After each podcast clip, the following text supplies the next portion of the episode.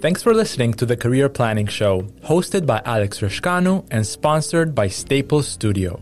You can listen to a new episode every Monday on Apple Podcasts, Google Podcasts, Spotify, or any other platform where podcasts are played.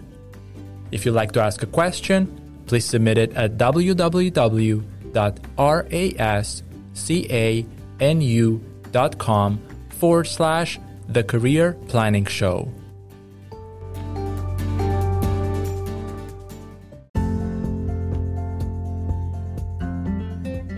We record the Career Planning Show in the podcast booth inside the Staples Studio co working space located in Midtown Toronto, Canada. Staples Studio not only offers a safe space to work with desks, offices, private phone booths, and meeting rooms, they are also connected to the Staples store, where they have everything you need under one roof. With locations across Canada, Staples Studio is a community to help you work, learn, and grow. To learn about their co working space locations, pricing, and amenities, visit studio.staples.ca and book a virtual tour.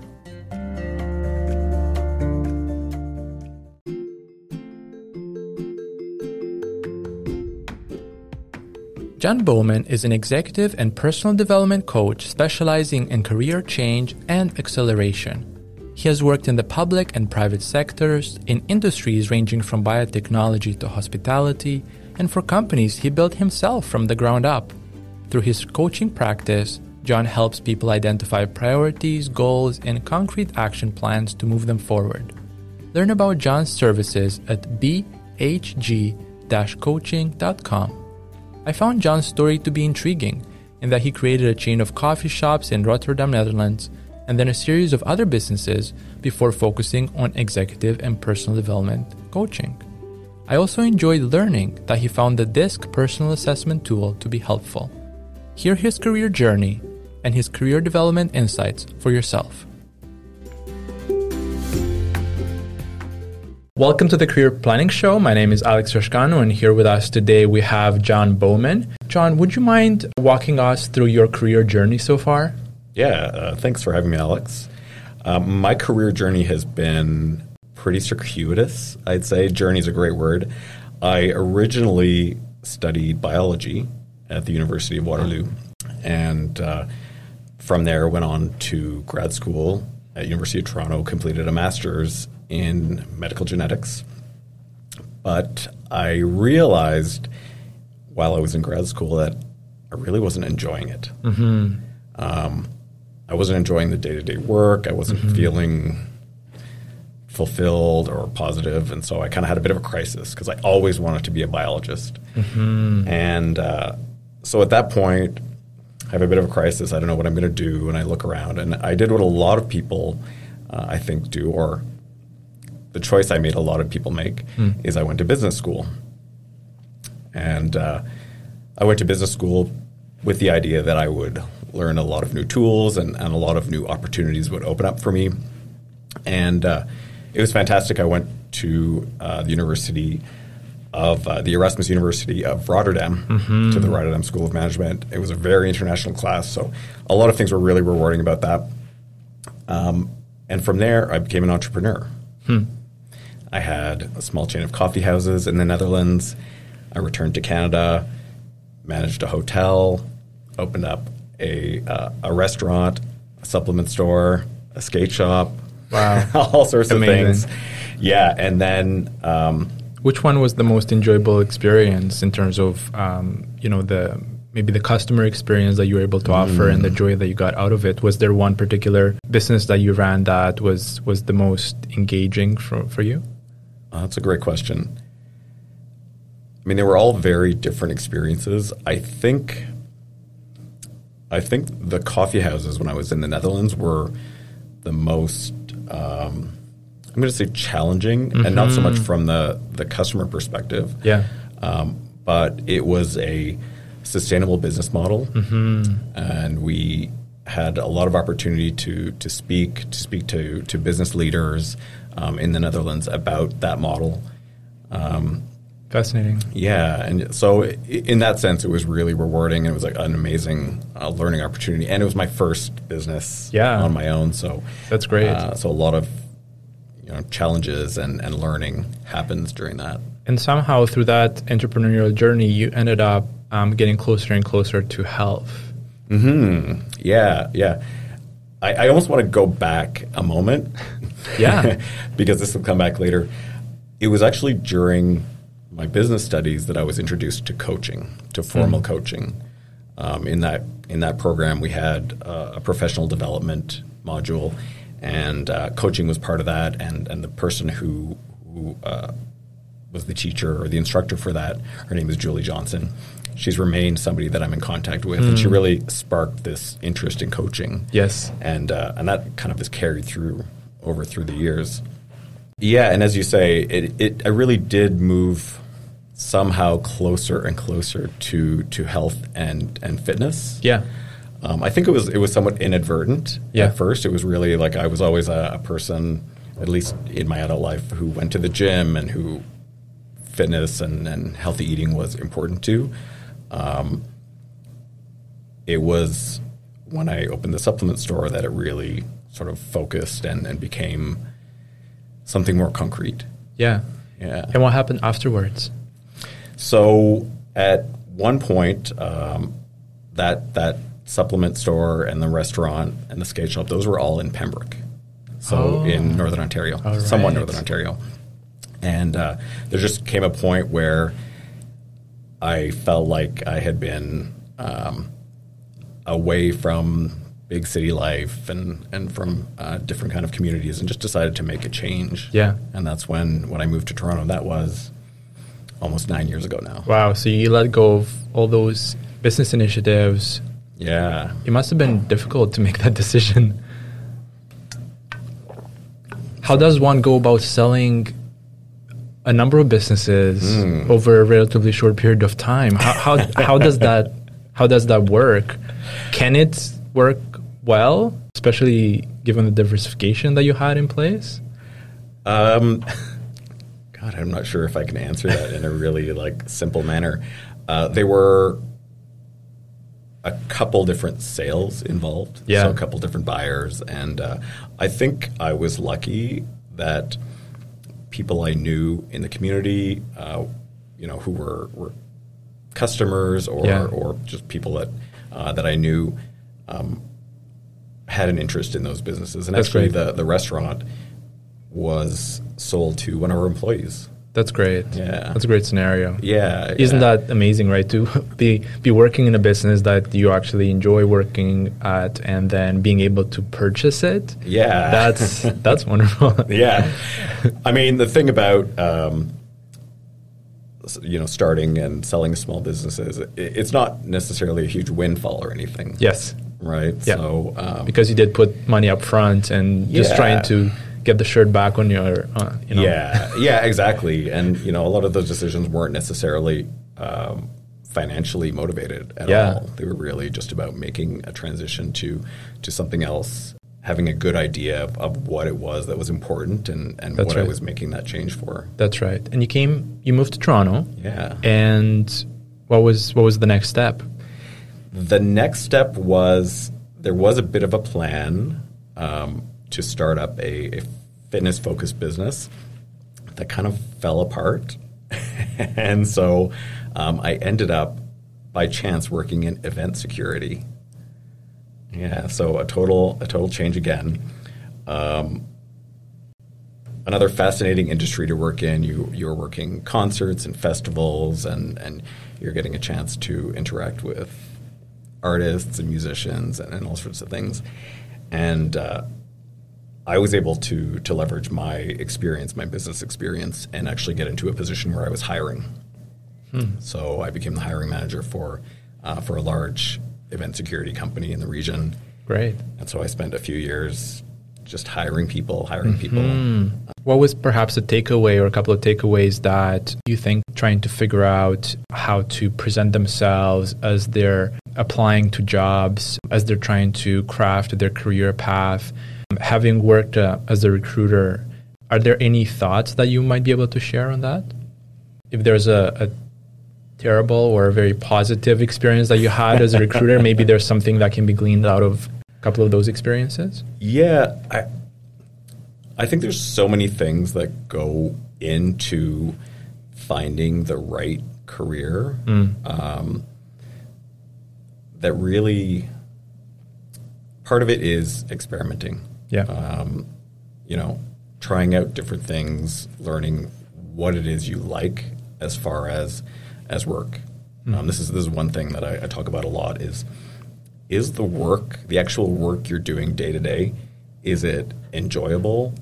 Um, is it intrinsically valuable? Um, you know, are you getting something out of it? Something other than just income. Yes. Um, are you you being challenged? So if you're being challenged, then you're improving your skills. Are you learning? Um, all of those things, they're intrinsically value, valuable in the sense that by learning and improving your skills, you're giving yourself more opportunities in the future. Yeah. And at the same time, it's it's just more satisfying. That's right. Okay. So That's great. And so you were with that event security company in a um, hiring manager role, another tool to put into your toolbox as you moved on to the journey to become a, a coach. Was there another step after that which then got you even closer to where you're at right now? Yeah, absolutely. So at one point, I decided again to uh, to change careers. I'm, I'm going to say that that adds to my credibility as a as a career change coach that I have changed myself many times, um, and I ended up working for one of Canada's largest gym companies um, in fitness. I became a personal trainer and uh, and then became a fitness manager. So I really in that role as fitness manager, my job was to hire and train and coach personal trainers to help them build their skills, build their business, build their career. Yeah. So I think that was the first role I had where it was really all about coaching people. Yeah, really helping them through their professional development journey to get to the next level in terms of their, um, you know, fully using their capabilities and really reaching to the next um, um, level in terms of what they're delivering in terms of value to the employer. Exactly. Exactly. And when we talk about coaching, there's always, there's a lot of different um, understandings of, of what coaching is, but for me, the the biggest thing that defines it is that it's about helping someone achieve the goals that they really want to. So it's really it's really focused on uh, on helping that other person. Yeah, that's great. And so, the way um, you're looking at the coaching space is you're really uh, focused on um, serving executives and also entry to mid-level uh, professionals with their uh, personal development, their career development, and you really focus on the niche of career change and acceleration. Would you mind speaking about what can trigger someone to pursue career change? And what is career, career acceleration to you? What does that really look like and uh, in someone's um, experience in the work environment? Hmm. Yeah, it's it's hard to pin down any one thing. It's because it's very individual. Yes. Um, I, I often talk about people being in a career fog. Yeah. They're in a position where they know they're not quite happy or they're not quite satisfied with where they are at the moment, but they're not really sure what it is they want. Yeah. Um, and they're not sure how to achieve it. Yeah. And so figuring those things out Yeah. is really critical. And it can be different things. It, it can be stress, right? Sometimes the demands on people are just so much that it's taking more of their personal resources than, than they can handle, and they're they're suffering in other areas. Um, sometimes it's I don't know if boredom is the right word, but but Not being challenged enough, perhaps. Exactly, mm-hmm. exactly. Being in a position where you, you aren't really challenged, where there aren't a lot of opportunities to learn. And so you're just not feeling like, like I said, like the work itself is not really valuable. It's not achieving something. Mm-hmm. Um, It's not- and maybe it's not intrinsically motivating you. yeah, exactly. Mm-hmm. That's it's is really all about that intrinsic motivation, and there's different aspects to that. Um, what people figure out in helping to lift that career fog Yes. is that there's a number of different options. Um, and it's not always changing jobs or changing industries. Sometimes it's just figuring out that where you are now, you can make it um, more valuable, more challenging, more Mm. rewarding, Mm-hmm. and and having those options become clear Yeah. and figuring out what the possible uh, courses of actions are and what what the best actions are for you in particular Yeah. um, really makes all the difference. Yeah, because it could be that a person simply needs to make a shift in terms of adding an additional responsibility to make their work more engaging, right? Or it could be that they just need to have that hard conversation with their manager about, you know, aspects of the job that they're really passionate about, and then there's Yeah. as- aspects of their job where is there a way to to move some of that to another colleague who's perhaps more passionate about that so that somebody can focus on their strengths the things that they're passionate about right Yeah, exactly. they can add more value to their employer Absolutely, absolutely. And then when it comes to career acceleration, I feel like it's it's very similar in the sense that career acceleration is figuring out what tools, what skills, uh, what experience you're missing in order to take that next step, Yep. to make that next move. yep you know, sometimes we talk about tools and frameworks Yes. and things, and in that context, it really helps to pay attention to to feedback that you're getting, um, whether it's informal feedback from a manager or from a colleague, or whether it's formal reviews or 360 degree rev- reviews. Yes. those tools are are fantastic. Um, we also talk about different kinds of assessments. yes Um, there are some assessments that help you to figure out where your strengths are. Yeah. as we were discussing off off. Uh, do you, do you have uh, um, one particular resource that's a go-to for you that you think at least you've found valuable you've seen other people find um, value in would be StrengthsFinder, Standout, MBTI? Is there one that has had the most significant impact as far as you've seen um, in terms of the output that people are then able to drive from having done that assessment? Yeah. The ones that I've personally used, which is, to be honest, a, a limited range of them, for me, identifying strengths is great. Yes. Um, but really figuring out where to take it from there, um, figuring out what action you can take based on that information is, uh, I've seen a gap. I know some people, I think we were discussing this earlier, that um, one of them that you've worked with is Stand Out by Markham, uh, Marcus Buckingham. Um, yeah, there's definitely a wealth um, of resources, and it's possible that someone could use one and find highly effective for them if they take the time to reflect on what the assessment says. Yeah. Um, whereas if we just do it and put it in a drawer and not go back to it, that's when we will have wasted the money that we just spent on it, Absolutely. right? Absolutely.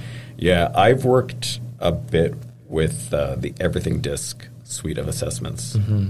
Um, and, and the reason that I like those ones is because they are really about um, personality and about highlighting the differences between how people communicate and, and what kinds of information is important to them. And it, it does incorporate a lot of that personal development work Mm-hmm. to make those changes, to understand people who are different from you, Yep. to figure out how to work better with them. And when talking about relationships, um, which is really what these types of assessments are about, is improving relationships and communication. Yes. Relationships are really, they are the framework of every work environment, every organization.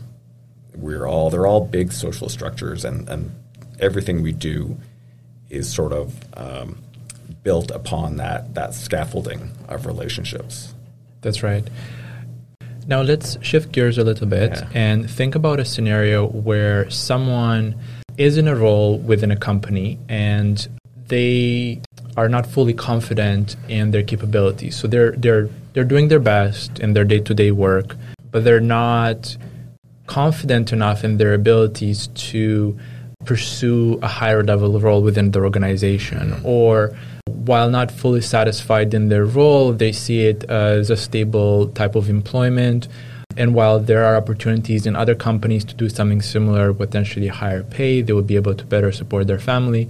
But they're just they're in this situation where they're doing good work but they are they would be able to do to add more value to their employer, to add more value to society. They will be able to earn more money if they were to make a shift in, in terms of their career, whether by figuring out how to advance or move to another company. But it's the level of confidence that is where they're struggling. Do you have any thoughts on how someone can break through that particular challenge? Yeah, yeah. I, am love that you brought confidence up because this is something that I'm talking about a lot right now. Yeah. Um, I'm gonna maybe this is maybe gonna sound a bit like a rant, but confidence is such a hot topic. People are always talking about needing self confidence, wanting to be more confident, um, but it's often talked about as you either have it or you don't, hmm. and you you need confidence. Hmm. My background is in, in science, hmm. and when we talk about confidence, we are talking about things like statistical confidence, or we talk about it the way that, that meteorologists talk about hmm. confidence in percentages. Hmm. Um, and I like that idea a little bit better because mm-hmm. in that context, when you talk about confidence, you're talking about um, how well you are able to do something or hmm. how confident you are, hmm. whether you can uh, complete your job or your task or not. Yes. And for me, that makes it a little bit easier to understand. Mm-hmm. Nobody's saying you have to be 100% confident, hmm. but if you understand like exactly how confident you hmm. are 75% might be enough just push through you'll be able to do it and you have sufficient confidence you don't need to be 100% yeah. confident. Well, and that's it. And that's, that's it. And a lot of people are overconfident. Hmm. And the thing is, if you have a good idea of how confident you are, you can also look at that task or that role a little bit more objectively and say, okay, I'm lacking some confidence. Why am I lacking confidence? Hmm. What uh, what knowledge do I need? What experience do I need? What skills do I need hmm. to be more confident or more able yes. to do this job.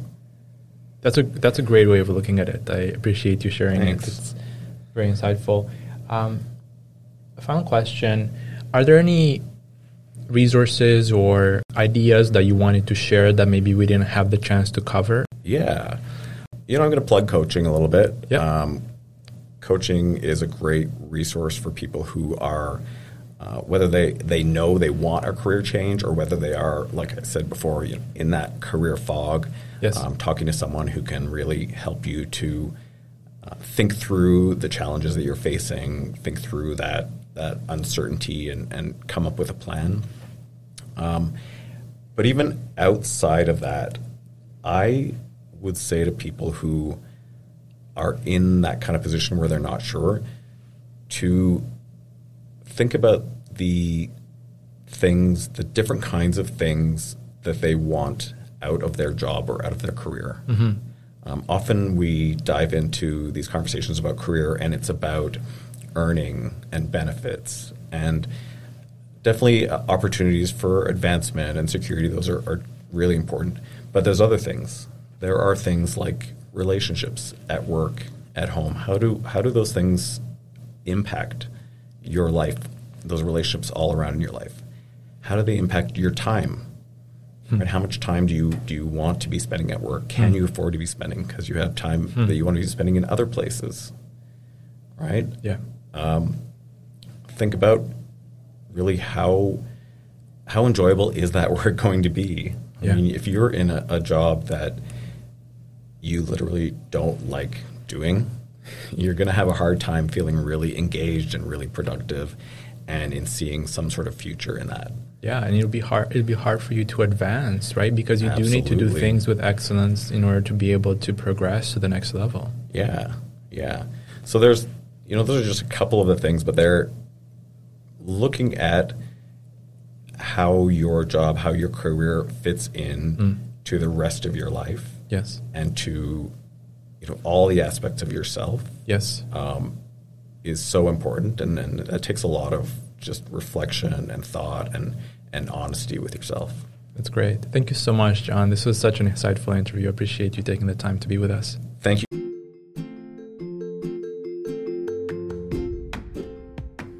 Thank you for listening to the Career Planning Show, hosted by Alex Rascanu and sponsored by Staple Studio.